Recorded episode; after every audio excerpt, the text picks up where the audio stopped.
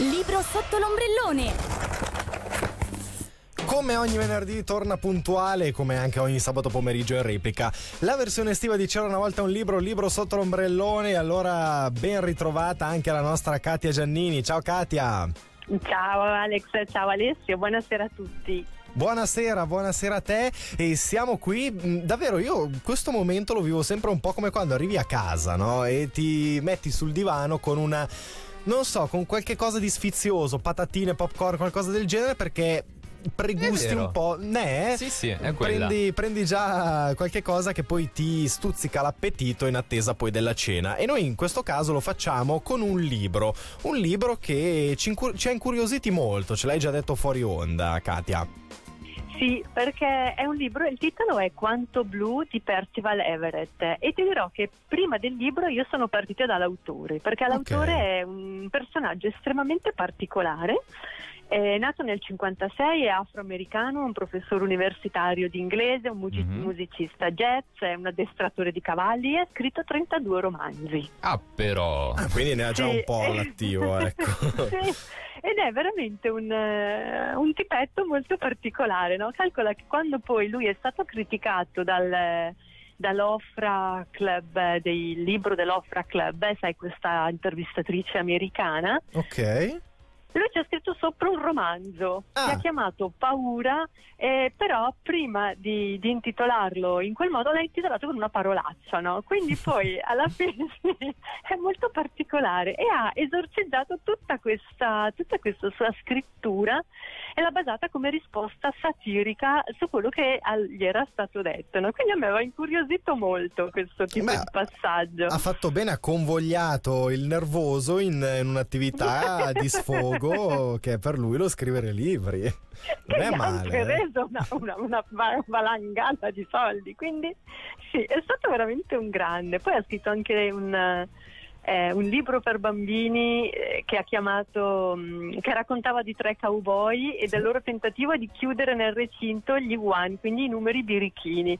Okay. E, e questa cosa mi piaceva molto, quindi ho trovato questo quanto blu che eh, ancora una volta appunto Everett ci accompagna attraverso una storia estremamente eh, originale. Ci racconta di Kevin, che è un pittore di Filadelfia, mm-hmm. che sta lavorando da tempo ad un quadro misterioso. È una tela che nessuno può vedere, neppure i suoi familiari. Okay. Quindi questa enorme tela di 4 metri per 7 è interamente ricoperta da strati di vernice blu, da diverse sfumature mm-hmm. e alla fine potrebbe davvero essere il suo capolavoro più più fantastico. Così attorno a questo dipinto l'autore fa ruotare una storia articolata in tre capitoli che si alternano fra loro.